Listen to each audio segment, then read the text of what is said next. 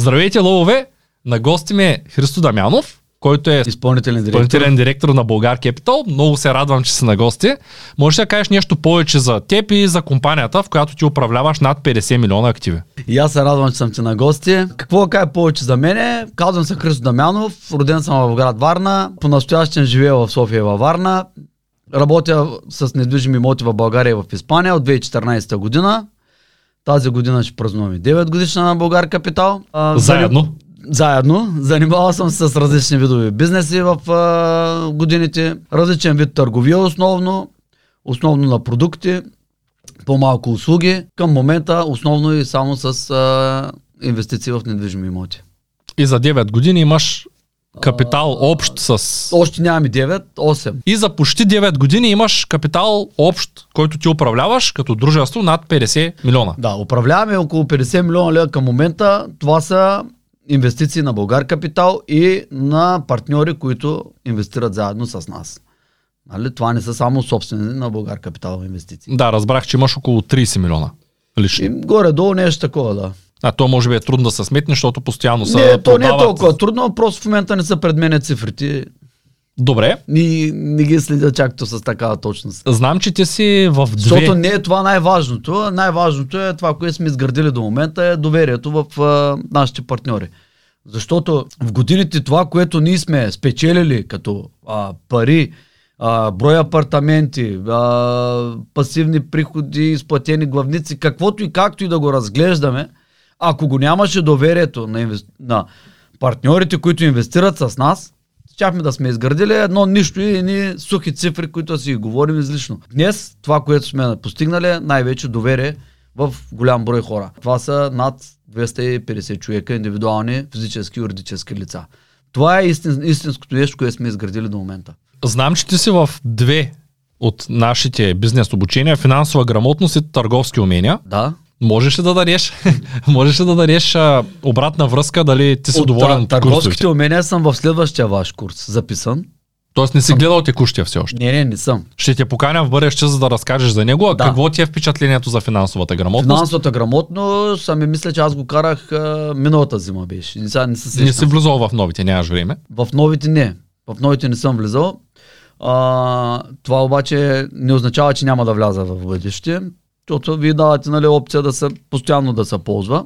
Точно така. То мнението ми е, че такъв вид а, курсове не трябва да спира да се правят. Продължавайте на всякакви тематики да развивате личностното развитие на хората, да, да влизат, да, са, да слушат, всеки да вземе това, което е полезно за него в неговата си сфера. Аз лично съм имал много полезни неща за себе си и като различни данни, и като различни неща, до които нали, аз не съм очаквал да, да ги намеря вътре в този курс.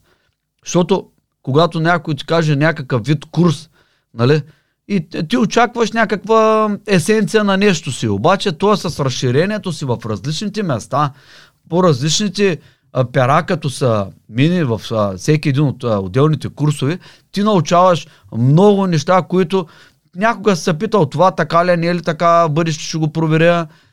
И аз съм си отговорил на много различни въпроси, които не съм очаквал да си отговоря в този курс. Това е обратната, обратната ми връзка. Продължавайте да ги правите на различни, на най-различни теми, на най-различни обучения, защото това нещо е изключително полезно на всеки един човек, който иска да се развива в сферата на финансите. Благодаря. Също така, оттам пък това му помага на него лично като физическо лице, нали, в а, личния му живот. Нали, подрежда му и някакви други сфери на живота, които той изобщо не е очаквал да му се подредят спрямо това, което е научил в, за финансите. Защото правилата изобщо на, на живота, те не са коренно различни в едната сфера, коренно различни в другата сфера. Много от правилата са универсални, просто по друг начин представени за отделната сфера. Ля, семейство, с приятели и така нататък, на всички сфери на живота. Благодаря за детайлната обратна връзка и много благодаря, че се съгласи да дойдеш като наш бъдещ партньор да разкажеш това онова в подкаста, тъй като аз гледах твоя, много е хубав. Първият линк в описанието на видеото ще е към личния подкаст на Христо. А, благодаря много. Е, И аз ти благодаря. Да не забравяйте да ударите един палец нагоре, да ударите към банката, да напишете коментар.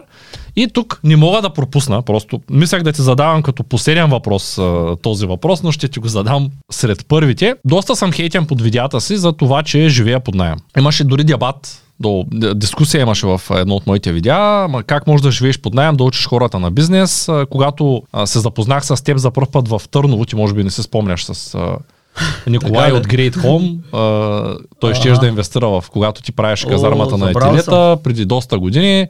Да, ние сме се виждали с теб, не съм ти казвал. А, но тогава ти, доколкото знам, ти още живееш под найем. Да, аз доскоро бях под найем. В момента не съм точно под найем, но би следвало да плащам найем на имотите, в които живея, защото имотите, в които живея в момента и във Варна, в София, те са в дружества, различни дружества, които дружества са собственост на Българ Капитал. И аз би следвал да плащам найем и това а, предстои да го уредим с колегите, да си плащам лично найем на фирмите.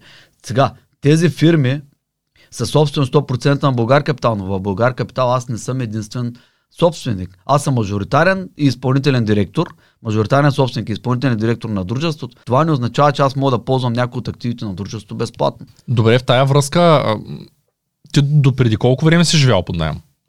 Ами аз съм ми, до преди 3 години, да кажем. Тоест до преди 3 години си живял Да. под найем.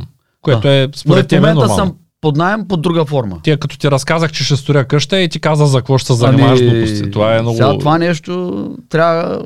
Нали, от- отварям скоба Не просто. съм съгласен. Не си съгласен да сторя. На на първо етап. четене съм съгласен, ако има някакви детайли по-различни, може да ми ги обясниш, да видим дали ще успееш да ме убедиш. Първо ние имаме, аз имам едно а, предаване, при Георги Детелинов бях, там имам едно предаване, найем или заем. Препоръчвам на всички хора, които а, не са съгласни с живеенето под найем, първо да го прегледат. Дали трябва да живеят а, под найем или да живеят с заем, да изплащат собствено жилище, а дори да ги имат парите, налични, това не означава, че трябва да ги паркираме в собствено жилище, стотици хиляди левове, а, или дори, дори само 100 да са, а тези пари да не, да не работят за нас. Сега, това е малко дълга тема, не искам да навлизам а, в детайли, защото предаването там е над един час само за найем или заем, Да. който иска може да го прегледа. Аз ще дам малко факти. Гранд Кардон, един от най-големите и най-успешните инвеститори в момента в недвижими имоти, с управление на имоти над 6 милиарда долара, живее под найем. Най-големият инвеститор в недвижими имоти в Хонг-Конг. Сега, извинявам се, знаете тяхните имена. По-трудно се запомнят. А, той живее също под найем. Много, много други инвеститори, огромни, огромни инвеститори живеят под найем в недвижими имоти. Говорим за Гранд Кардон, примерно, защото е по-познат, по, доста 6 по-познат. милиарда. 6 милиарда долара. Това са над 10 000 бройки имоти дадени под найем. 10 000 бройки. И няма Тук не говорим за да живее в 30 него. имота, 50, 100, нали? И ти живееш под найем. Ами, всеки от нататък да, да си прави сметка. А, сега, това не означава, че ти не можеш да си купиш а, жилище, това не означава, че ти не можеш да направиш. Сам, са, самата финансова сфера, в която ние в момента съществуваме, целият свят, изтока и запада, ние България не сме никакво изключение, а, капитала би следвало да, да, се, да работи за нас, а не ние за него. Когато ние имаме а, затворен капитал в едно жилище, капитала не работи за нас или работи с много бавни темпове. Този капитал, альтернативно вложен на други места, а, тук се сети как, альтернативно, има и една книга на Together, която е а, Богатия наемател, Богатият наемател, нали, така се казва. Тази книга също много добре е обяснено разликите между това да живееш под найем и да живееш в собствено жилище. Аз само ще завърша с това, че този паркиран капитал има много, много, много по-добри възможности. Ако обаче вие успеете собственото си жилище, вие да се представите като наемател в собственото си жилище и там да я направите инвестицията спрямо ето тези правила тук в тази книга, която ни издавахме на Bigger Pockets, там вече хората ще разберат много по-детайлно нещата и по друг начин ще почнат да мислят за това дали трябва да живеем в собствено жилище или под найем. Нека да те попитаме нещо, като каза книгата, мислех по-късно да я спомена, но така и така си казал за книгата, реших да, Да. Почваме реших да... напред. Последния въпрос сега предпоследния. Точно така. Да. При. Ти каза, че не обичаш план. Няма план, няма С подготовка. план не мога, защото издал съм с план да говоря. Нищо не се В получи. Италия бях 300 човека, нали, трябваше с преводач да говоря. А, получи се коренно различно от цялата подготовка, която трае доста дълго време. А никой не може да повтори едно и също два пъти. Няма и смисъл. Ние затова предпочитам без, без предварителен план, без сценарий, без да знам изобщо какви са въпросите. Та на последната ми среща с теб си купих тази книга от теб. Купих я за да я Да. прочита. Почнал съм да я чета, даже съм си отбелязал тук един важен момент, за Точно който, така. Точно за така, който не ти я ще подарих нарочно, не ги, не ги подарявам. То даже ти, ти първо кажеш няма ми я подариш, после забрави искаш да ми я подариш, аз пък държах да я платя. Така Абе, е. А, така въпреки е че аз съм различен и ги, чета. Просто така, подарък или А, не, винаги ги чета. Добре. А, това, което забелязвам в книгата, е един модел, който поне така започва. Сега може нататък да има други обяснения, но модела, в който е по-добре да си платим жилището в кеш, да, после да го реновираме, да, после да го ипотекираме да.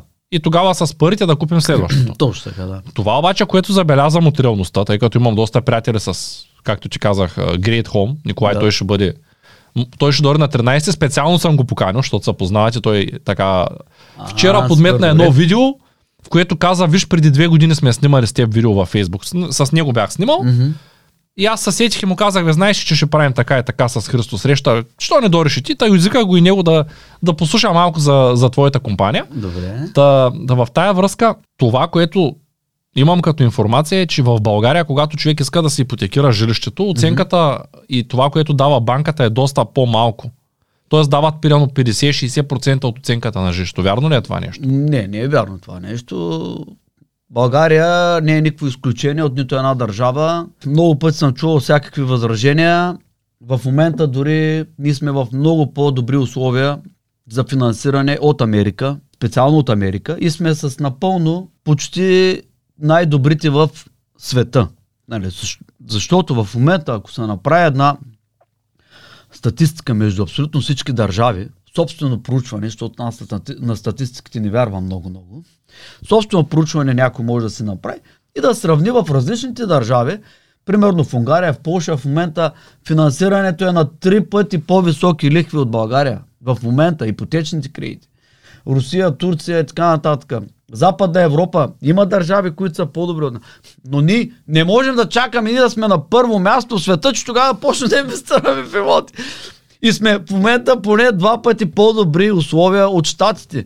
България, оценките на жилищата са си напълно стандартни, напълно по нормален начин се правят, както се правят в целия западен и източен свят. Това означава ли, че ако това жилище, в което живея в момента, го оценят, да кажем реалната му цена на пазарната е Да. 120 хиляди лева, ако дойдат и го оценят на 120, аз ще мога да взема ипотека 120 от него или по-скоро не. Виж сега, 120 може а, да получиш, но не ипотечен кредит. Това се прави комбинация между ипотечен и потребителски, както го правите на Запад и Не, не говоря при... Ако, Са, само ипотечен Окей. кредит е 80-90% в... Тоест, според теб, ако мога да го продам за 120, ще успея да взема поне 90. Така ли? да го разбера? 90% е възможно Не, да 90 постигнеш. хиляди. Ако то струва 000 лева 120, със 90 ще го взема. сигурност можеш при един... Сега, първо не е важна само оценката на самия имот. Спрямо оценката на самия имот, финансирането в момента и в исторически последните години, които сме работили ни, достига до около 90% максимум. А, възмо, в, а, но това нещо зависи в голяма степен и от самия кредитополучател. Защото той, а, потенциала му може да е много голям и банката да го финансира в максимален процент. Ако кредитополучателя не е много подходящ за финансиране в такъв размер, с такава вноска месечна, може наистина да го финансират 50-60%, но това е за, заради самия него и заради някаква специфика, ако има самия имот, защото това е също възможно. Тоест, нормални условия, ако имаш добър кредитен лимит, можеш спокойно да се вземеш 80 на процента. 80% е напълно стандартно за стандартни имоти. Апартаменти в големите градове в България. 80% банката а, достига и до повече, обаче в спецификата е самия имот, какво представлява. Защото тя оценката може и да е 300 хиляди лева на този а, а, имот. Обаче да е едно хале, което е риск какво си специфично за отдаване под найем, специфично после нали, за а, купувач и така нататък, банката ще може да финансира и на 40% да иска. Не повече от 40% от тая оценка. Или от друга банка изобщо може да не го иска този имот за ипотека. Но това е до имота. След това е до самия кредитополучател. И е комбинация между кредитополучател и самия имот може да се достигне до много голям процент. Напълно както се е описано в книгата. Книгата, пример, е с 80% от оценката. Това е напълно Да, забелязах разминаването с това, което съм чувал от колеги, но може би това е така, защото в България повечето хора, които те го правят единично и те нямат добър кредитен лимит, нямат добър добра кредитна потенциал, история да. и просто банката И история ми съжаляваме 50% да речем от Ами да, това е до самия имот и до самия кредитополучател, а не точно толкова до а, пазара в България. Пазара в България си е напълно нормален пазар в цял свят. Сега, като казваш пазара в България, Да. тъй като тук имаме едно малко разминаване, ти, Да. ние мислим да работим, ще го спомена, въпреки че не сме го уточнили, нали, Българ Капитал с Бог да работят съвместно и като продукти, ето правим се заедно фирмено събиране, Да, да. а, Предстои да се опознаем. предстои да се опознаем на петък 13. да, на петък 13 се Вие ще гледате този подкаст по-късно, но а, тук има едно сериозно разминаване между това, което, в което вярвам и аз и Ангел, и в това, което, в което вярваш ти. Като казваш пазар в България, няма как да не те попитам за демографията. Да, Това е много така гореща тема. Да, да. Варя директно най-топлия въпрос и то е а, ти вярваш ли, че Слушал България съм, да. има отрицателен демографски пръст, т.е. че ние намаляваме? Вярваш ли, че градовете, които, да, да кажем, да, изку, да изключим четирите топ града, нали, Варна, Добре. Пловдив, София и Бургас, да ги махнем, защото там, според мен, дори и аз, въпреки че виждам отрицателна демографска вълна, така си намаляваме, готов да инвестираш. да, не мисля, че там кой знае колко бързо ще паднат цените, но останалите 10, да кажем, ето 10-я град по големина Шумен, в който се намираме в момента, мислиш ли, че цените при На нас... десето място е така ли? Десети по големина град в България. Нула, едно, значи е първо място, добре? Да, на първо Да, място. На първо място След България. Шумен, най-хубавия град в България. Да, благодаря, но знаеш, че ние случайно няма жилища тук. Мислиш ли, Ще че... имам. Мислиш, Това не означава, че няма да имам. Добре, Да. но мислиш ли, че градовете, които са по-малки, пак Да. казвам, не говоря за селата. Добре, Не говоря за най-малките градове, да. като Нови пазар, примерно, и там Страуджа. Да. Говоря за Шумен, да. И тия, които са между, между, между 8 и 20. Не говоря за Враца даже, защото Враца там, Монтана, там е трудна работа, там Не е демографски трудна, с... супер е, да. Даже и Много там е хубаво. супер, така да, е. Добре, дай си експертното мнение Много по темата хубави с малките градове. Ще падат ли цените там? Сега, първо, а, имотите, къде ще падат цените и къде няма да падат цените, ако попиташ един брокер на недвижими имоти посредник, Винаги се качват там. ще ти дадат няколко основни местоположения и в, включително в тези големите градове ще дадат много под райони, много малко под райони, които ще препоръчат да инвестираш от гледна точка на това, че цената няма да падне. Първо, цената е възможно да падне абсолютно навсякъде. Той, че било на центъра на София, там докторска градинка и алабала, а, това не означава, че имотите там не могат да, да им падне цената. Като тръгне да, а, пазара надолу, навсякъде ще падат цените и тук обаче ние не сме спекуланти, които да търсим на къде, къде няма да им паднат цените на имотите и а, къде ще се дигнат в краткосрочен план една година, две години. Защо? Защото а, инвеститора в недвижими имоти определя стоеността на имота на база доходността, която му носи. Това, че ти предварително искаш да си направиш а, с някакви си райони, някаква си предварителна застраховка против падане на цената, като предполагаш, първо забележи, това е предположение, прогноза, че нямало да паднат цените. Това е тяхно предположение и прогноза. Те нямат стъклено кълбо, в което да виждат бъдещето и да казват, тук няма да пада и тук ще се дига яла баба. Първо, ти си плащаш тази застраховка предварително с доходността, която ще получаваш доста по-малка. В тези големите градове, които ти каза четирте, доходността спрямо по-малките градове е много по-различна, много по-малка. В по-малките градове доходността е по-висока. Защо? Поради това, че а, от Шумен ти познаваш много хора, които са отшли да инвестират в София да си купят апартаменти. Тук ако се разходим сега и Шумен и съберем 100 човека, които са а, заболекари, лекари, адвокати, по-така бизнесмени, нали, с хора с някаква Добре повече платени. възможност, да, свободни професии, ти ще забележиш, че една част от тях са инвестирали в Шумен, но една част от тях са инвестирали в София. Това се случва във всички градове в България. Включително от всеки един по-малък град от, от София, включително Варна, Пловдив и Бургас и всички други малки градове, хората, които инвестират непрофесионално в недвижими имоти, са инвестирали и в София. Инвестират в София, въпреки че те знаят, че доходността е по-ниска или просто не са го изчислили, а дори да го знаят, те предполагат отново на база п- тяхни някакви предположения, че няма да падне цената. Само, че те го плащат с разликата в доходността, защото в Шумен в момента е по-изгодно да инвестираш, отколкото в София. На базата на доходността, която ще получиш. Спрямо цената на придобиване и спрямо найема, който ще получиш. Шумен няма хора под найем ли? Ето ти си наемател. Както казах до преди малко, Ангел също беше наемател. Ангел до преди 3-4 години плащаше тук 800 лева за апартамент. Той даже наем. още го плаща.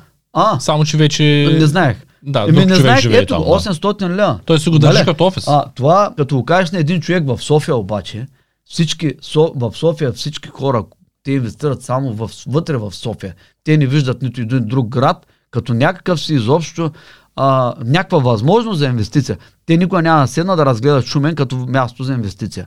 И какво се получава? Всеки един от малките градове има една голяма дупка за инвеститори.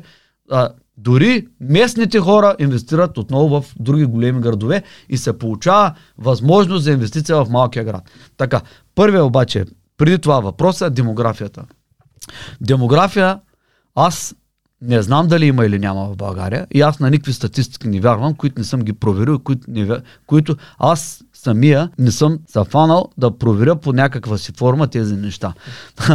да, а, телевизора може много неща да ми обяснява, но ние трябва, като ни каже телевизора добър вечер или добър ден, трябва да погледнем днес има ли слънце или вече е луната.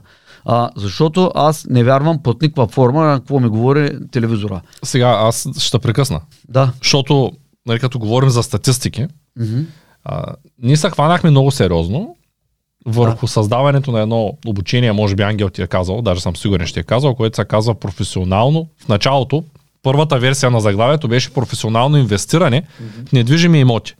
Но тъй като повечето хора не го разбраха, професионално инвестиране в недвижими имоти, Да, много И професионално звучи. ние го перефразирахме и го направихме покупка и инвестиране в недвижими имоти. Мгм. Така звучи. Да. Вече Добре. хората знаят, че става дума за покупка. Добре. И ние се хванахме преди 7-8 месеца, като Да. казвам ние, аз и още няколко души от екипа с помощта на Ангел, който има някакъв опит и вече неговото ноу-хау с хора, които той работи, с хора, които той е строил, може би до тебе се е допитвал. Добре, да съберем да. нужната информация, Да.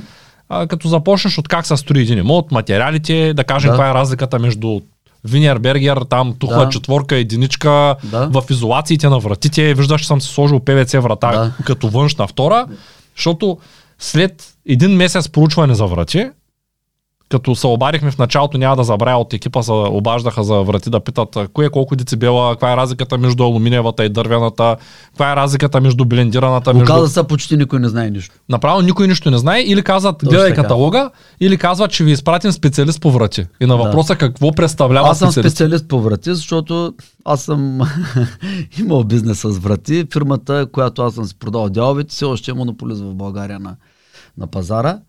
И съм внасял и съм ходил в цял свят в фирми за врати. Тук в Шумен правят При- Хорман, между другото.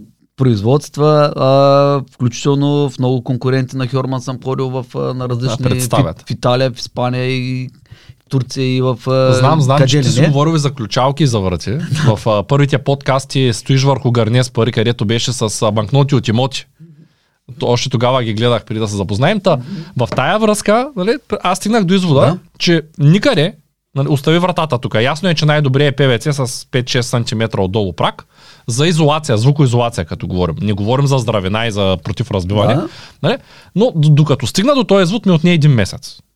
И ходихме, гледахме, мислихме, Да. никъде няма каталог, никъде. Тоест има каталог, врата, цена, колко е размера, това е. Има ли Точно метал така. вътре, няма ли. Никъде няма информация, коя врата, колко децибела затихване има. Няма такава Има, има и информация. шумоизолационни върти, специални. Когато се заровихме надълбоко в тая материя, за термомостовите, за как се строят самите сгради, материали и всичко нататък, трябваше да направим и а, реална демографска оценка Да. от Национален статистически институт. Да, В четвъртък пристигна фактурата 10, 10-15 пъти им писахме за 6 месеца, за да дойде фактура. Може би сме единствените, които искаха фактура. Съжалявам, нали, просто беше уникално. А, 6 месеца чакаме фактура, те имат 5 дни срок по закон. Ние сме по Да. ДРС. Както и да е. а, те са обаче държавата. Да, направихме платена справка. Те са множество платени справки за целта Да. на курса, където демографски се оказа. Сега аз не знам кой успява да ги прибори тези жилища, ти си прав. Да. Как ги приборяваш, колко са завършени, колко са на 14-15, колко са разрушени, нали? според мен никой не е в състояние да ги прибори. Абсолютно. Като знам тук как наприборяваха, тук горе живеят ли хора, да, колко са 5. Нали, смисъл така беше проверката сега. Нямам нищо против хората. Да, също и с... Точно по този начин наприбориха. Да. Но да кажем, че горе-долу са релевантни тия данни. Мгм. Оказва се, че за 10 години Шумен е намалял с 10% Да. като жители. Добре. И се е увеличил с близо 20% като жилища. Да. И по техните собствени оценки, сега не помня точния процент, моля колегите, ако имат справката да изкарат на екрана, имате 100%, по техните оценки сме на около 55% сме заели имотите. Да. Но пък ти казваш, Добре. в разговор личен между нас, ти си казвал, Да, отиди в един квартал в Плевен, дето да. казваш, а, че да, няма искам хора. да го дам примера Влез с Плевен, ако може. Благодаря ти, да. Така. Аз имам а, а, приятели в Плевен, доста често хора в Плевен, доста видеа съм казвал, че на мен много ми харесва Плевен, а рано или късно ще направим там сериозни инвестиции. Така, в Плевен, по статистика, Той се отново, води полузагинал. на НСИ, да, той може да се води и обезлюден и не знам с е, какво. да, между нали, там, а, дали за всички а, жители а, на други градове, които не са от Плевен, за там, да, там вече нали, няма нищо. Обезлюден. Да, нула. Сега Плевен първо има задръствания, тия, които не са ходили, нека да им го кажа. Ама той, защото всеки е сам в колата, той има логика в не, това нещо. сега, да, ползва за чадър, ала баба, точно така. А, може би поради тази причина обаче са и задръстванията в София, нали? Аз Да. виждам разлика. Така, аз бях в а, Плевен, направил съм най-различни проучвания и скоро предстои а, да направим и инвестиции в времето. Не, е- не е съвсем скоро. Там аз се натъкнах първо на много високи найеми, и много високо търсене. Племен, по статистика на НСИ, 89-та година е бил 142 хиляди човека. В момента е 50 хиляди човека по-малко. 50 хиляди човека. Значи е доста паднал. 30%. Значи е- По статистика да, сме точно така. 30% надолу. Да, повече от една трета от хората ги няма. Добре, в същото време има ново строителство. За тези 30 години има ново строителство. Нови апартаменти. В момента има строителство. И то не е малко. И в същото време няма нито един вход, нито един, а, или 2, 3, 5, така, един квартал или нещо там, 20 блока, дето да няма хора в тях. Нали, как се получава това? Всеки ход живеят по двама човека ли? Какво? Да, от а, 20 апартамента има само един заед ли? Ами не, няма такива. Няма такова место. Това означава, че е над една трета, 40% от града, включително с новото строителство станат 50-60% би трябвало да няма никой в половината град, над половината град би трябвало там да го отцепим и да го махнем, го съборим и да изчезне. А в същото време има задръстване, навсякъде е пълно с заведения, навсякъде се живеят хора, всеки един, всеки един блок, всеки един вход. Как става това нещо, нека ми го обяснят от НСЕ, защото аз не съм, не, не знам как ги правят тези статистики. Първо, как ги броят хората? Тия, които са по лични карти ли? Тия, които са с временните а, адресни регистрации Регистрации. или там. А, хора, които идват а, в града и не си, и не си сменят жилището. Къде го броят, че е този а, адреса? Къде го броят, че този, който е в чужбина в момента, двата милиона човека, за които говорят, че беле в чужбина, ами колко време пребивават в племен, дай да видим. Да не се окаже, че една част от семейството им пък е по-често в племен, отколкото в а, Испания или в Англия там или Германия. Добре, Тъй, казваш че аз не нещо. вярвам на тези статистики, който иска да направи който иска да направи инвестиция спрямо статистиката, аз му препоръчвам да я погледне, да я вземе предвид, обаче да отиде на място, да провери, да се допита до хората, да поговори с трима човека, различни деца от този град и да види това вярно ли е или не е вярно. Аз виждам ръждаемостта. По нея успявам да се ориентирам горе-долу, Добре. защото ето вчера бях на детски рожден ден. Мгм. И стоя на детския рожден ден и са седнали няколко родителя. От, да кажем, пет родителя, един имаше с две деца, другите бяха с по едно. Тоест, Абсолютно на, да. на пръв поглед изглежда като че на- наистина намаляваме. Обаче пък в нашия бизнес план, и, и виждам, че и ти си много за, ние сме наясно, че има над 2 милиона, може би близо 3 милиона българи в чужбина. Да. Ако ние направим така, че България да стане по-добро място за Да. живеене, според мен има голяма вероятност демографския приръст да стане положителен. Ако тия хора се върнат да живеят тук, защото на всички им е писнало, както ти казваш, да бършат дупита. Да, да ми я чини. Да, умръзнало им е вече. Абсолютно. И ако им дадеш на тия хора Възможност. възможност тук, те няма да отидат там. Със Точно сигурност и няма да останат там, тия, които са отишли. Да. Причината да намаляваме е, ето, майка ми я приемаха в болница преди една седмица. Няма седмица. В петък. В петък я приемаха в болница. Трябваше тогава да записваме с тебе. Поне аз така се бях записал, ама пък при тях имаше други работи. Отидах в болницата, тъй като сега се правя по добра здравна застраховка по желание такава премиум, да, така да я нарека премиум. Още не съм уточнил пакета. За да влезем в болница, ние четвъртък бяхме на лекар, тя не може да върви, ние бяхме на лекар. А, там си говорих предния ден пък една сграда, защото наемаме с Ангел, хорихме да я гледаме. Там с една професорка, която пък случайно е лекарка, отдаваше сградата и аз викам така и така, нали. Какво да правя? Тя каза да отидете на лекар. Викам, ми то лекари останаха ли? Тя каза ми да ви кажа честно, аз преподавам от 50 лекаря, които са вече последна година на практика. 48 имат предварителен договор за чужбина. Никой не ще да остане тук, защото им дават 1200 лева бруто. Да. На следващия ден го видях. Отивах, отивам на лекар, Да. чаках ми 2 часа 3 за снимка, изписаха, ни казаха, отиваме в болница, 7 часа чакахме в болницата. Почти 7 часа, от 7 сутринта до 2 часа, 2 и половина още не беше Добре. в тая стаята. Да. И там се замислих. Ако от 50 лекаря, 48 отиват в чужбина. Да. Ако тук за 7 часа не мога да вляза в болница, с лист би трябвало да ме приемат, що горе бързо, 7 часа. Да. А, това е по спешност.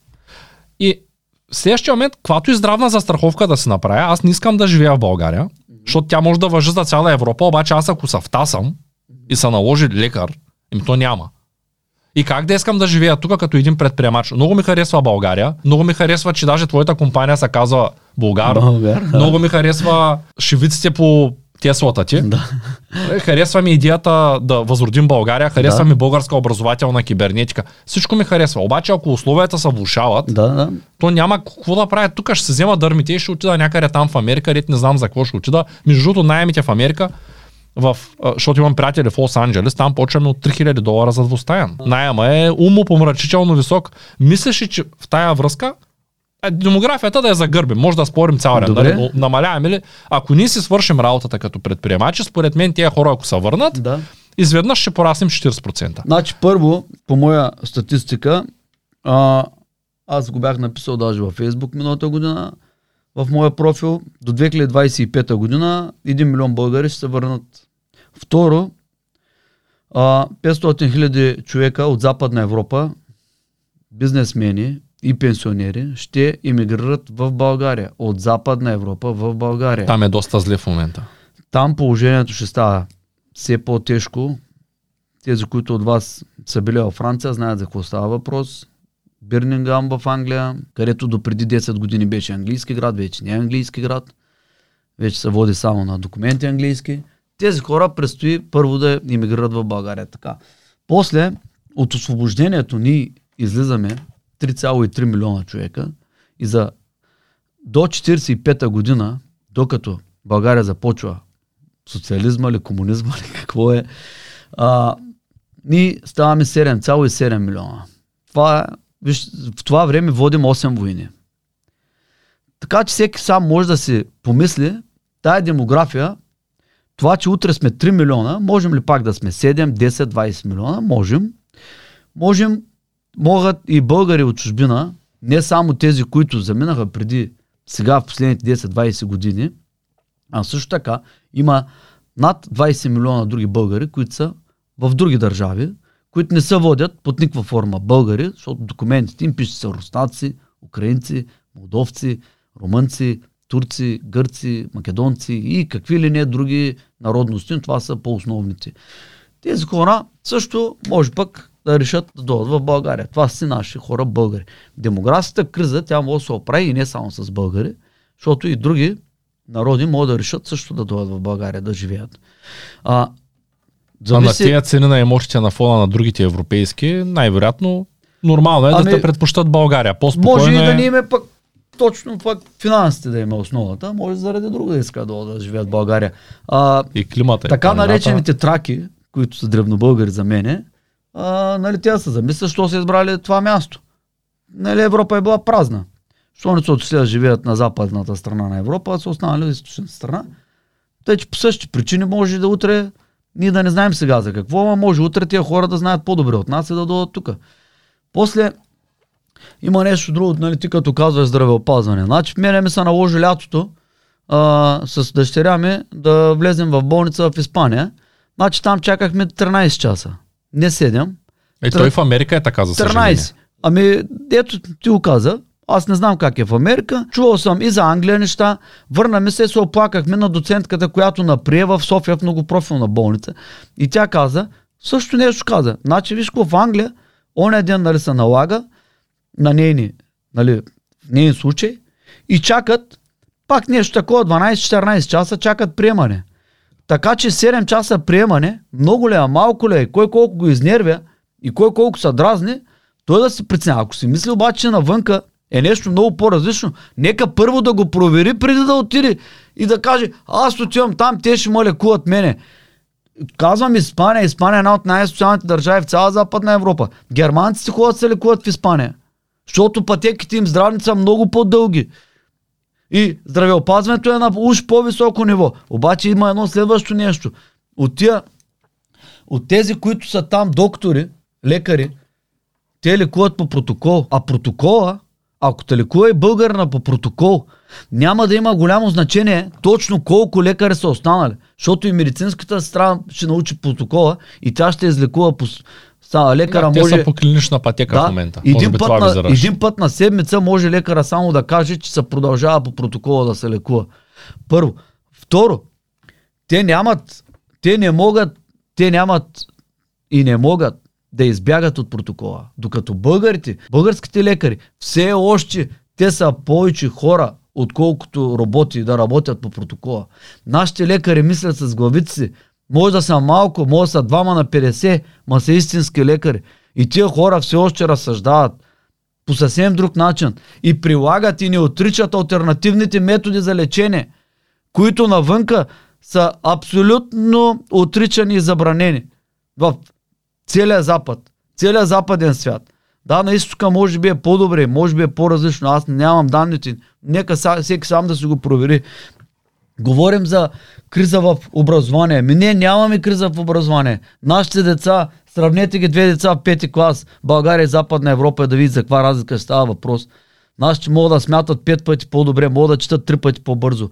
Знаят пет пъти повече за света изобщо, по география, по всичко, по история. Ари историята, нали, това е друг въпрос, че там е много, нали, объркано, ама по-общи неща, нека да ги сравнят децата, нека да видят ни колко олимпиади взимаме, къде са статистиките нашите деца, колко олимпиади по математика взеха света. Нали сме само 7 милиона, нали европейски държави са по 70 милиона, що не печелят те, ми ние печелим себе олимпиадите. Къде са олимпиадите по какви ли не индивидуални спортове, ние сме индивидуалисти. Нека да ги сравним две деца и да видим, после да ми обясняват на мене никакви сме биле. Образованието не става за нищо. Не, нашето образование все още е най-доброто. Все още е на изключително ниво, колкото и са мъча да го съсипват. Това идва от семейните ценности обаче. Не от самите а, учебници, какво ще наливат главата прости. Учебника мога да се мъча да прави какво ще да е, обаче семейните ценности в България са съвсем на друго ниво. Ние, ние все още имаме връзка с майки, бащи, баби, дядовци и така нататък. В Запада имат ли връзка? Той отрича баща си, отрича дядо си. И после някой да ми обяснява на мене къде сме били ние по здравеопазване, а, демография, ние сме загивали, какви сме били, а, образование и всички там сфери на живота. Не, ние сме в много по-добра позиция. По всек, просто се измерват Грешни показатели. По грешни показатели се прави статистиката, за да ни вменят ние, че не ставаме за нищо. Не, ние ставаме за всичко. Те не стават за нищо. Какво мислиш, че ще се случи с, с, с найемите? С найемите в дългосрочен план. В дългосрочен, не ме интересува за 5 години. дългосрочен план ще растат найемите. Ще растат. С ще, инфлацията ще, ще продължават да се търсят. Може би ще има лека промяна в начина на отдаване под найем. Може би се автоматизира бизнеса в голяма степен, защото той няма промяна в последните 200 години. Все още се обявява във вестника, в момента само, че е дигитален вестник в а, а, екрана и все още се звъни по телефона, все още се прави оглед по стария начин, който е бил преди 200 години, все още се подписва договора на хартия преди 200 години, което е било. Няма голяма промяна в сектора от, от последните стотици години. А, може би предстоят малко по-сериозни промени, поне моите очаквания са такива, да навлязат технологични гиганти в бизнеса, като Амазон, и а, те да променят малко правилата на играта. Също така, тези бизнеси, които са създавани като тип Airbnb, според мен това е защото те очакват все по-голяма мобилност на човека. И ние вече забелязваме българите, защото а, виждаме, че ние сме изключително вече мобилни. Ро- Родени сме в един град, живяли сме до момента в този град и в други градове, в най-малко по 20 различни места, а, а, а примерно човека на 30-40 годишни, той вече е живял на 20 различни места, някъде е живял един месец, някъде 6 месеца, някъде две седмици и така нататък. Изключителна мобилност. Света става все по-мобилен и все по-мобилен, без значение от коя част на света се родил. Нали? Поне ние в момента в това западно общество, което живеем, според мен ще продължава да се случва тази мобилност и начина на отдаване и на наемане ще се променят, може би ще се включат и интернета, водата, а, тока и така нататък, ще имаш право да сменяш и Ще квартири. стане като места. с телефона, където и да си си плащаш телефона. Да. Да, ще са, според мен това ще, ще бъдат нали, по-основните промени за в бъдеще. По-голяма мобилност, по-къси, по-къси, наем, по-къси срокове за найеми и малко автоматизиране. Добре, като казваш мобилност. Са, а самите найеми, само ако нали, това някой е очаквал да чуи, самите, от зрителите, а, самите найеми, според мен, с инфлацията е неминуемо в дългосрочен план да си растат.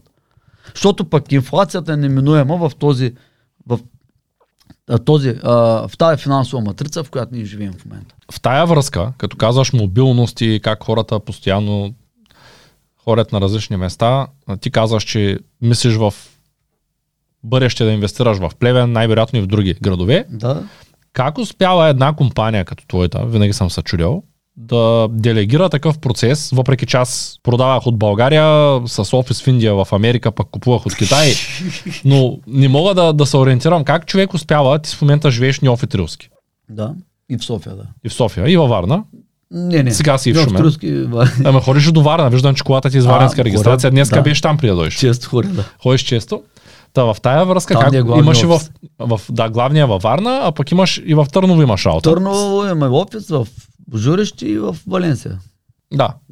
Как успяваш като, като м- управител, може би си и управител на компанията, Мгм.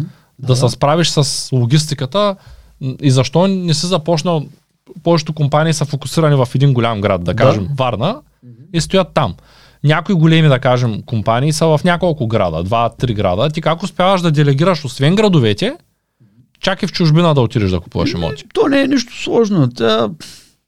Това дали имота е на 20 км, 10 км от тебе, нали, от града, в който живееш, до другия квартал, нали, 10 км. Те български градове са си доста така обширни зелени, хубави градове са направени, с големи междублокови пространства, не са нагъчкани като западноевропейските градове, един върху друг блоковите.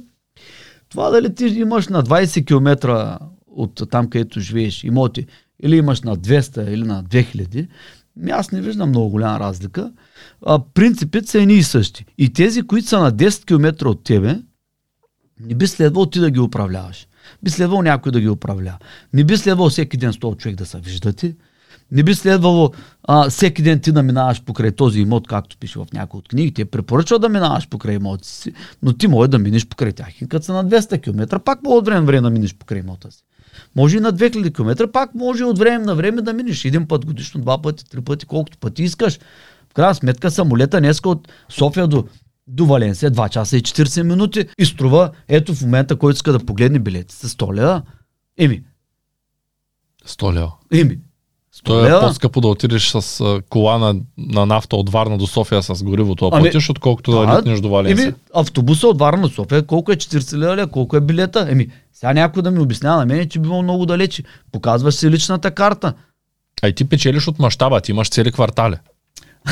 Нали, то, Чак ти нямаш. Е, ми, как, а, като, ми, Това- по- като ми показваше схемата на, на Българ, нали, аз виждах как имаш проект с едно име, там са много, А, много ти- сгради. Ти го виждаш в бъдеще как да стане добре. Ами да. Е, Да, нали ти имаме- работиш за това? някъде, Някъде има, нали, имаме планове как нали, една до друга да се създават сгради във времето. Нали. Ето сега, нали, в Търгове имаме четири сгради, в а, Божурище сега предстои да изградим четири сградички една до друга, нали. но те са с не, не чак толкова обемни, не толкова виждам големи, че го, да виждам го като мащаб, особено като говорим за Ако го 30 виждаш 50 бъдеще милиона. като мащаб, да имаме квартали, може би ще имаме. Ти нали знаеш, ето имало трима човека строяли. Строителя. Не, не Може би не знаеш историята. Не. А, първия бил много унил. И го питали какво правиш. И той казал ми аз не знам, тук чукам нещо. Такъв много нещастен. Втория го питали така доста по-ведър. Не много щастлив, ама по-ведър такъв. Какво правиш? Ами аз строя тук една сграда. А, каква сграда? Ами нямам никаква идея. И отиват при третия, ама той гърме. Направо пет неща едновременно. Прави бяга напред, назад. Какво правиш ти, бе? Нали, ти пак в един строеш са тримата. Да. Аз строя катедрала. А, Нали? Тоест, като гледаш един бизнес план, да. Нали, Ако ти виждаш нещо, което никога няма да стане в него, то, то е бизнес въобще не е за тебе. Точно така. Ако обаче ти виждаш нещо, което, да кажем, квартал, Дори да е след 200 години, като се града фамилия, точно така. тя те държи жив през целия ти живот и до Да. последния миг. Ти, ти чакаш, нали, когато вече стане мисията по-голяма от живота ти, както Точно се така. казва. Това трябва да е, е за, това е едно от задължителните правила, нали, както си я говорихме, не само в е, една сфера на живота, във всички. Целта трябва да е по, по-голяма, отколкото ние изобщо можем да се образуваме и представим. Добре, в тая връзка, като казва Валенсия, Да, а, не мога да не те попитам, защото тук най-вероятно се разминаваме, може и да се събираме. Не, Да. не, не съм те попитвал до сега. Това е въпрос. А, трамплина да започнеш в Испания, доколкото аз се спомням от банкноти от имоти, е бил частния фалит, който са приели и там срива на цената А, на не. жилищата. А, а ти знаеш, че когато е имало... а, има общо, да, има общо, да. Паднали са и ти си се възползвал от да, тази ситуация. Колко? Да. 70 на процента, може би. Ме, див- о, ме, Между 70 и 90. 90%. 70 до 90. Добре, ти мислиш ли, че това може да се случи в България? Ами, да приемат закон за частния фалит и да Те има така една... приеха колко е същия, не съм човек на правото, но знам нашите как ги приемат тия закони, защото и архитектурата ни е правена по испанския закон. Тоест има шанс, има шанс да спаднат цените на имотите и спекулантите да загубят пари. Казвам за спекулантите, защото ти няма да мръднеш, ти най-вероятно капитализацията ти примерно ще, Капитализацията ще махнем мръдне, това е временно. 30-40% шлеш надолу Да, точно така. и после като мине ще се качаш. Това е като да имаш в злато и да го държиш. Нали? То пада, точно, качва точно така. Точно така, само че ти в това време не разчиташ на капитализацията си, а разчиташ на доходността, която носят тези имоти. Да, И това, че ти си купил един имот да го даваш под найем, да. С цел вечно да го даваш под найем или минимум 10 години. И това, че в една-две години пазара бил надолу, в четвърта, в пета година слезал, качул се, така нататък.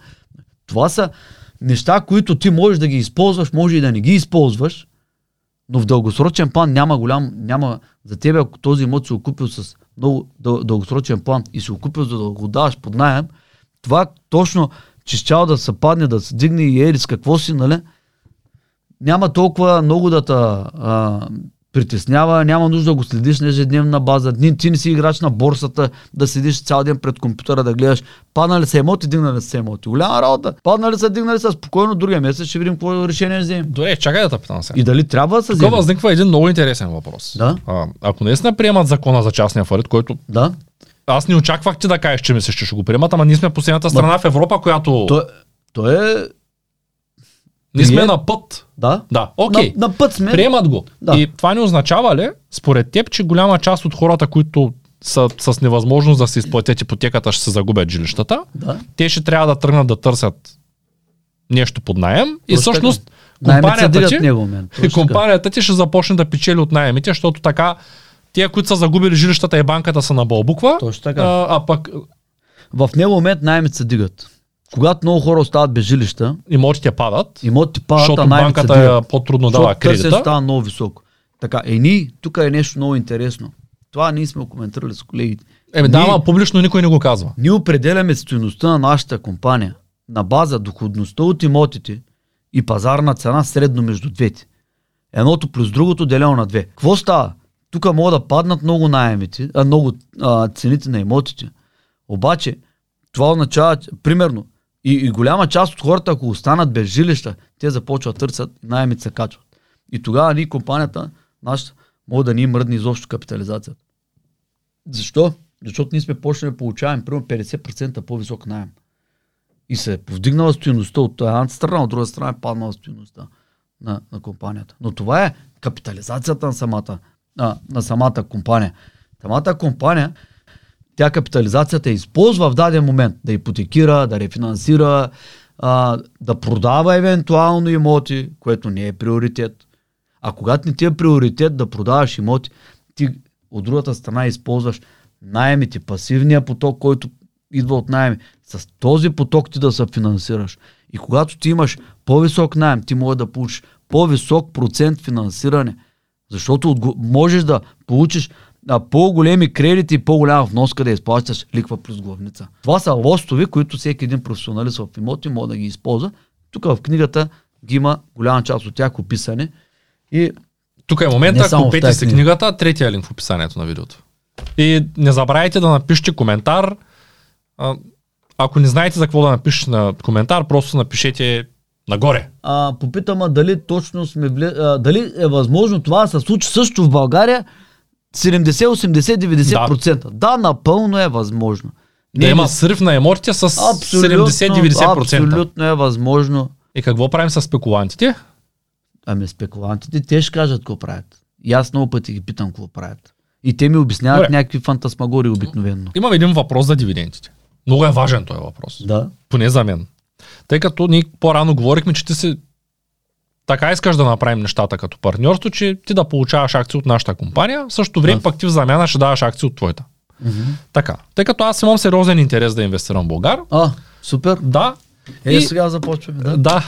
Да, Имам да, един въпрос. Само да кажа, че това е а, не е финансов съвет и не е за инвестиция акции, не продаваме тук сега. Просто имам въпрос за дивиденти. Защото тук напоследък, колкото по-публични ставаме, толкова повече хора се появяват, които се опитват да направят публичен рекет. Тоест, адвокат скоро е направил анализ на сайта ни, Да.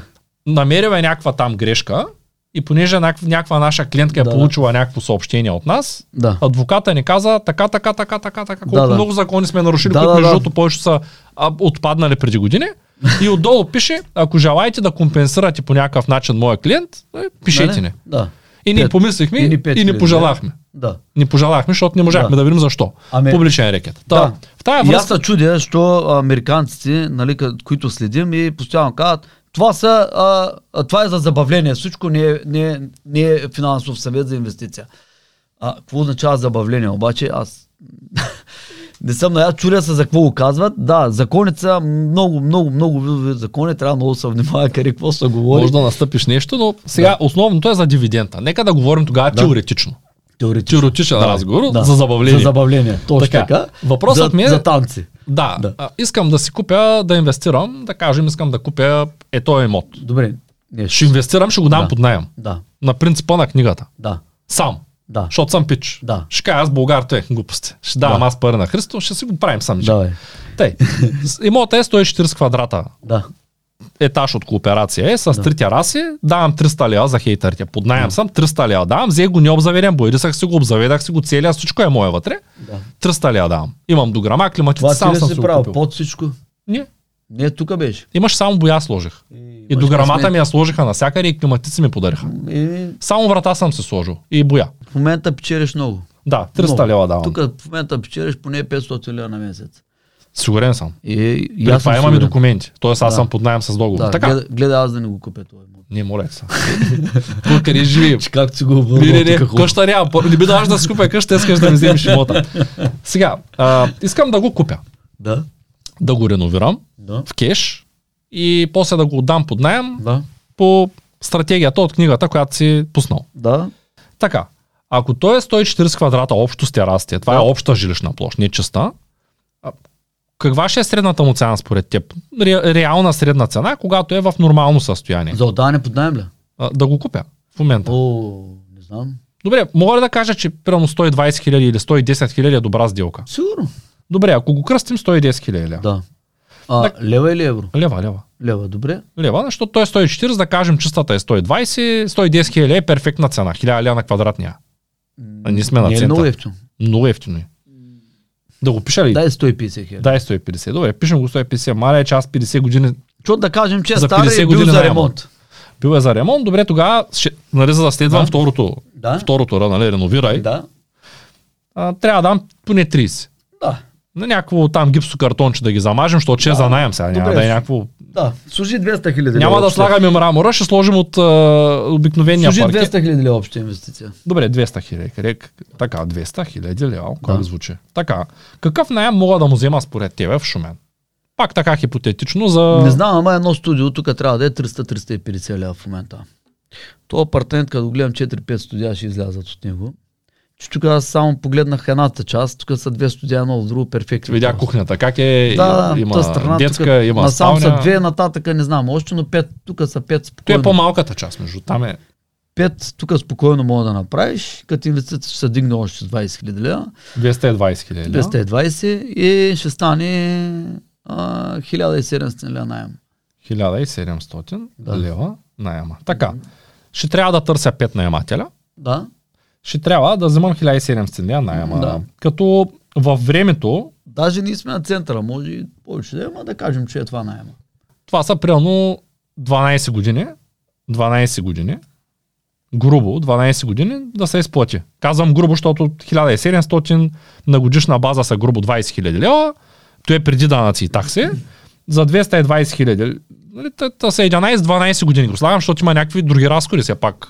Точно така, да кажем, че са 14 години. Ай, добре. Ай, 13, ай 15 години, Ай, защото 15 да тук ще се спука нещо, там нещо ще стане. Добре. Са дълъг период от. Много е, много е, но да кажем, Окей. защото тези 70 хиляди лева, те ще всичко пък ще е новото. Ако разделим 100 на 15, Да? ще получим 6 цяло и да кажем, абе, 6%, 6,6% доход. 6% доходност, Да, така. 6,6. А, Отдавна не съм смятал на хартия. А, Аз съм дигитален обикновено. Добре, а, имам калкулатор на тефтера, както и да е. Този от old school, от ачка стайл. И 6% имам. Добре, ако аз сега дойда с 220 хиляди лева, Да. а, понеже сега е 2023, ще питам. Сега е началото на 2020 обаче, или началото на 2021, аре да кажа топа фана COVID, дете имаш всичко нагоре. Идва началото на 2021 Какъв ти е или на въпросът? 2020. Дали ще е по-добре А, ли? ако бях инвестирал тези пари при тебе, Да. в, директно в Българ, а, преди две години, колко ще да ми е средния Виж- дивиденд на година? Без да се Сега. ангажирам, с реновиране, с купуване, с отдаване под найем, с... Сега, специално 6%. до момента ние сме нямали такава инвестиция в, в, вътре в майката в Българ. Ни предстои да имаме. Но в другите компании имаме с доста по-висок дивиденд. От Добре, де, но аз купувам акции и получавам дивиденд. Ако бях купил акции от Българ Да, да, точно така. и бях дал По-висок 200 щеш да. тая цена, колко ще По-висока да? Повече от да е 6. доходността, виж сега, защото ние не инвестираме на 6% доходност. Ние Ти инвестираме от мащаба, ти не 10, купуваш 15, един. Точно така. Ние не купуваме този вид имоти. Ние този вид имоти купуваме апартаменти отделни в Испания, където там цената е а, нали, съвсем друга за придобиване, 20 до 30 хиляди, ремонтираме ги и ги отдаваме под найем. И доходността, която постигаме е над 10%. 10, 11, 12, 13, Тоест, 14, 15. Добре, колко ти, е- от колко години изплащаш дивиденд на инвеститорите? Виж сега, под различните форми а, изплащаме дивиденти от около 3 години на ра- различни видове а, а, инвестиции, които са правили хората при нас. На някои сме им подали имоти, сме ги взели под найем. Други имат акции в определени дружества, други имат облигации. Нали. Продукти са но- много различни. Добре, те ако са- събереш, и те са менили. Нали. Не можем да кажем, а, виж, исторически, това, си как си ни 10 а, години назад е едно и също. добре, но можем ли Първо- да кажем, че ти плащаш дивиденд редовно без да забавяш? И ми, миналата, ние не сме забавили никога дивиденти, миналата година сме изплатили сега не съм сигурен колко, но да кажем над половин милион лева. Над половин милион лева дивиденд. Като ти, ти плащаш на 3 месече, нали така? Различно, месечно, тримесечно, зависи от а, продукта. и от Можем ли да кажем, че ако инвестирам Като в казваме Българ... дивиденд, казваме от различните видове нали, инвестиции. Да, да, добре. Може би и над милион сме платили сега. да, не, но, не съм, в момента трябва да малко да помисля. Не, не ти трябва точни данни, просто теоретично. Мгм. То, нали, все пак е за забавление, казвам. а, можем ли да кажем, че ако аз бях инвестирал в Българ началото на миналата година 200, някаква сума пари, няма значение, защото говорим за проценти, някаква сума пари, аз щях да получа повече от 6% дивиденд. Значи сега. Без значение в какво направление. Ние- Или а- по-скоро по-малко. Сега, ако ние не направим така, че да сме над средното, което може да постигне индивидуалния инвеститор, говорим с една нормална заетост от времето му. Непрофесионален човек, непрофесионален инвеститор в имоти. Нали? Не този, който се отдава цялото време. Ти не можеш да се отдадеш цялото време. Ти се отдадеш много малко време на, те, на тази си инвестиция. И може би 6,6 няма да мога да постигнеш. И ние, ако не направим така, че да сме по-привлекателни, то никой няма да, да има смисъл да инвестира при нас изобщо. По-добре да се прави това, което а, нали, сам, дори с не много голяма част от а, времето си и постига по-добра инвестиция от а, по-добра доходност от това, което ние можем да предложим. Ние обаче, екипите, които имаме, ние няма да, ние във всеки един от а, параметрите на тази инвестиция, ние ще го работим в дългосрочен план, по възможно най-добрия начин. Защото ти няма да имаш време всеки ден да пускаш обяви, да ходиш да правиш огледи, да го даваш под найем, да уведомя. Ти няма да искаш даже да уведомиш наемател, че му дигаш найема. Защото да не е да замине, утре трябва да пас занимаваш с на нови наематели. За нас не е никакъв проблем това нещо обаче. Няма да имаш време да ходиш да финансираш, да рефинансираш постоянно. Този Може имот- да започнеш с 20 хиляди, ти трябва 220. Ти ще Това го... също е важно, защото повечето инвеститори нямат четвърт милион джоба си. И това го има. Ти няма тази инвестиция, ти ще гледаш така да я структурираш и да много-много да не те притеснява във времето. Да е максимално пасивна ще искаш. Няма да може да направиш 100% пасивна. Защото ти ще управляваш крайна сметка, дори да не управляваш самите нали, наематели, като цяло ти трябва да я мислиш. Кога да я финансираш, кога да я рефинансираш и така нататък. Всяка една от а, стъпките, които е придружаваща едно, една дългосрочна инвестиция, ще трябва да мине през твоята глава. И това нещо ти няма да е, не искаш да го направиш прекалено агресивно и прекалено професионално, защото това нещо би следвало пък да ти отнеме много от времето, което ти искаш да използваш съвсем друго място. Добре. И така и всеки един... Това ли е идеята на Българ? Това е идеята. Хората да направят групово нещо, което индивидуално би им отнело много време и ние усилия това и да правим, да. получат поне същия резултат над този резултат. Да. Даже който биха получили сами с работата, която Е, прескачат. Естествено. И а, допълнително да освободят от своето време. Защото тази стратегия, която ние, ние правим същото нещо, което ще направиш ти с този имот, с 5 имота или един апартамент 140 квадрат, дет се раздели на 4 или на 5 или на 2 или, няма значение. Ние правим същото, само че в по-големи мащаби. Нищо, нищо по-различно не правим. И тези капитали, които са 220 хиляди лева, примерно, нали, там 10 човека инвестират заедно. Добре, вярно ли е? Сега аз така си го мисля, ама никога не сме го коментирали. И след това, нали, Вярно ли е, че ако ти събереш инвеститори като една голяма компания и с инвестицията от тях а, закупиш цяла сграда. Да. Просто я закупиш. мгм, А, всъщност, не знам, ти би ли предпочел, ако имаш готовата сграда с парите от инвеститорите, да ипотекираш сградата и с Да. тези пари да вкараш втора сграда, с която да увеличиш капитала. да, обаче това по, по нещо, начина от книгата, само че вече в голям размер. това нещо, обаче трябва всички инвеститори да са съгласни. Това нещо с голям брой Понеже дигаш риска. да, защото ти временно няма да изплащаш нови диви- дивиденти, защото ти ще я дадеш под найем тази сграда. Ще почнете да печелите на 3 месеца всички дивиденти, да си делите нали, найемите. Обаче след една, две, три години, като кажеш хората, вижте, сега ние ще ипотекираме сградата, ще купим една нова и новата, като заработи след половин година, една година, почваме повече дивиденти да вземем. Тия хора не са инвестирали най-вероятно с тази цел, те са инвестирали в първата сграда, не във втората. Втората е хубаво да се направи в друго дружество, а не в същото дружество. А в това дружество ипотека да се направи по такъв начин, че да се закупи малък имот, нов, който е готов, примерно отдаден под найем или е готов за отдаване под найем, само с малка част от 2-3 месеца да нямате дивиденти, с тези пари да ви е самоучастието в новата инвестиция и още на 6 месец да се увеличил вече доходността на инвеститорите и капитализацията на дружеството, защото вече има и нови имоти вътре. И новия имот трябва да изплаща нали, новия кредит, който сте взели за тази сграда, съответно и да покрива всички разходи и от найемите да остават допълнителни средства за разделяне с всички стари нали, а, инвеститори, за да може те да видят смисъла да не вземат дивиденти в трети месец, но в шести месец вече и за напред следващите 100 години да почне да получават по-висок дивиденд. Да им се вдигне процент. Да. Okay, Иначе ами... риск да ги поставиш тези хора спрямо другата, това е опасно нещо. По-хубаво да го направиш в друга инвестиция, в друга фирма с същите хора, които искат. Нека същите да инвестират там, ако искат обаче. Да, това да е просто фирмата с по-висока да. възвръщаемост, но по-висок Точно риск така. за инвеститора. Точно. Ние за това ги правим по-отделно всеки един от проектите е отделно. А ти Точно... кога ще напишеш една книга за тези неща? Точно Защото знаеш кое е най-интересното? Виждаш, че аз имам не много малка библиотека, като това да. е някакъв процент от всичко, тъй като аз чета електронно, слушам аудиокниги, то не е възможно човек да държи всичките книги. Точно така. Дори скоро ми се скараха, че много от книгите трябва да ги махна, защото съм ги чел, пък други нямало и да ги чета.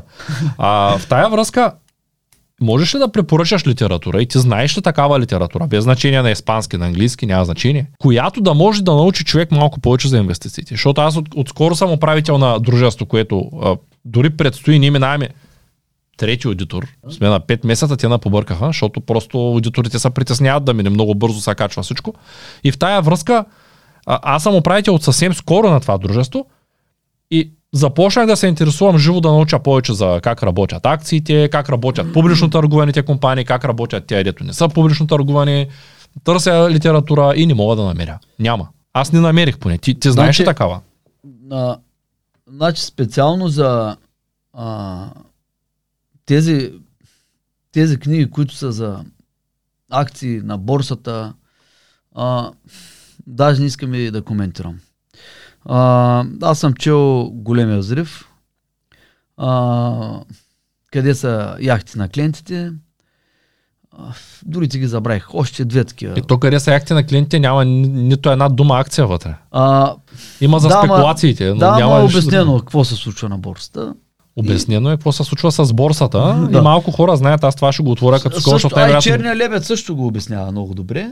Въпросът е къде има, къде има обяснено. За тях не искам да говорим. Графично, къде да? го има обяснено как изглежда една компания, как се смята дивидента, как се смятат акциите, как се оценява компанията, как се правят пакетите, на базата на какво човек да се разпредели компанията. По-рано говорихме за компания, в която ти веднага каза, тя е надценена 7 пъти. Аз как да разбера коя компания е надценена, коя е подценена? А, а, тоест, тоест сега, в крайна, има ли литература, която да те ориентира? Оценката е нещо а, субективно. Това, това нещо не е нещо, което... За... Това, че за тебе нещо струва а, един апартамент струва 150 хиляди лева, ето този, да. а, за някой струва а, 200, за друг не струва и 50. Така е, така е. Нали? Тоест, но въпросът е има ли литература, То, която да те въвежда в тези неща? Няма. Няма, нали? Та, та толкова, както искаш, а, разбирам те какво ти точно искаш да, да, да. направиш, това нещо на неборсово търгувани а, компании, то е едно, че там всичко е субективно и на база на прогнози, и на база на бъдещи парични потоци, нали, по метода на дисконтиране и така нататък. Това са, а камо ли за тези неборсово представените и, и как точно да го изчислиш. Как точно ще го изчислиш, аз мога да ти дам формулите, до които ние сме достигнали. Ти откъде ги взе? Ами, от наше разсъждение. И, и за това говорим. Значи. И спрямо това, което сме гледали на много места по света, къде как ги оценяват имотите и как оценяват компаниите, които инвестират в имоти. Надявам се, че остане време да напишеш книга. Сега. В, ни, тая тема. Да, това е интересен въпрос. Ни, а, метода, който сме, а, а, по който работим, този метод ние не сме го измислили. Това не е някаква топла вода. И той е Гранд Кардон на български. Ами Гранд Кардон и в Грузия съм виждал, и в Тайланд, и в а, Кипър, и в а, Ама то не е нужно Германия. да, да, да го измислиш, ти то Да. го има. То, това нещо го има. Ти на базата на тези те, а, предположения на всички, нали, на базата на техните сметки, кое колко струва, как се оценява тази фирма, която има вътре в нея имот. На базата на това нещо, и, ние, ние сме си направили наша формула, която аз мятам, че е най- най-правилна. Това е както преди малко казах, на база на доходността. Доходността към момента, ние вземаме капитализация 7%. Нето, найеми. 7% нето на найемите. Това са найемите без разходите. Това, което остава нето, делено на 7%, годишния найем, нали събран, делено на 7% показва стоеността на имота. И от друга страна, пазарна, а, пазарна цена от лицензиран оценител, един от тримата по-големи нали, в България, които горе да дават еднакви оценки, Амрита Адванс и Импакт, така бяха тия другите, явлена бяха, сега са Импакт, и средно между тях. Като от тях взимаме само сравнителния метод на база а, в района, колко, колко е на квадрат. Само сравнителния метод 100%. Защото и там има на базата на приходите. Но техните приходи те ги правят толкова криви, а нямат нищо общо реалността. Нали? Аз съм спорил няколко пъти с тях. Те просто в България не го разбират достатъчно, не го правят достатъчно професионално това нещо. Да, ако, те, ако оценителя оценява основно имоти, е едно. Ако оценител оценява основно а, компании, вече е друго. Този човек, който оценява компании, вече те имат също подзадълбочени познания на базата на процента на капитализация нали, за даденото дружество. С този вид оценител ти можеш да се консултираш една компания, но този вид оценител ще ти даде от, от, отново от учебниците. И ти, ако погледнеш дадена компания и го питаш, добре, как е оценена Амазонка 30 години, нали не спечелиха два лея тия хора? Като, нали, един път нямат печалба, освен капитализацията им, че отиде в космоса, нали? Мисля, че имаха една или две години само, не знам колко години. Нали, ти мога да, да погледнеш и да видиш, че съвсем по друг начин се изчислили колко струват акциите. Нали? И при старта, и после нали, на, на тези огромните а, технологични гиганти. А въпреки, че в книгата ще намерим по съвсем друг начин. Тъс компания, ако е моя и го оценя някой човек в България, ще ми е съвсем друга оценката най-вероятно. Същото е с патентните, а, авторските права. Много се намесват. И тук става много, много, много субективно и в крайна сметка отиваме до доверието. Ние вярваме ли в твоята компания? Ти вярваш ли в нашата? Ние двамата с тебе вярваме ли в тази компания да инвестираме или не? И това нещо наистина струва ли 200 а, милиарда, както е представено, или за нас не струва и 2 лева? Тая компания да те представена, пък никой не, не е извадил един лев. Нали? Това е субективно.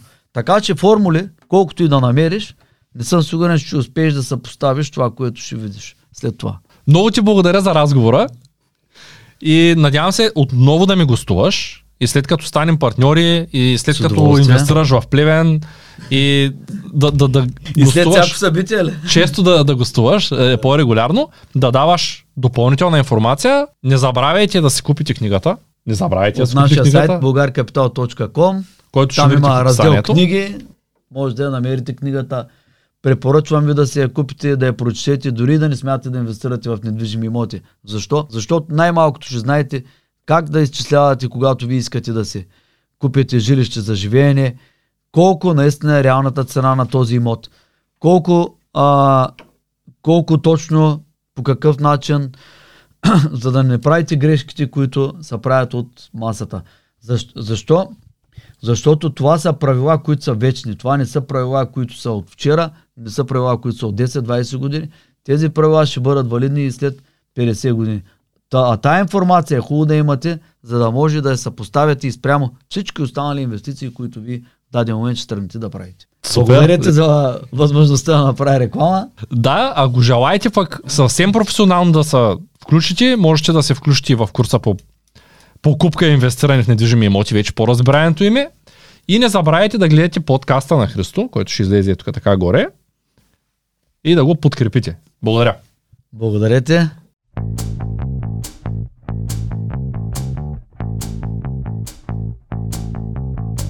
Това е От нула до успех. твоят подкаст за бизнес и развитие. С мен Цветан Радушев.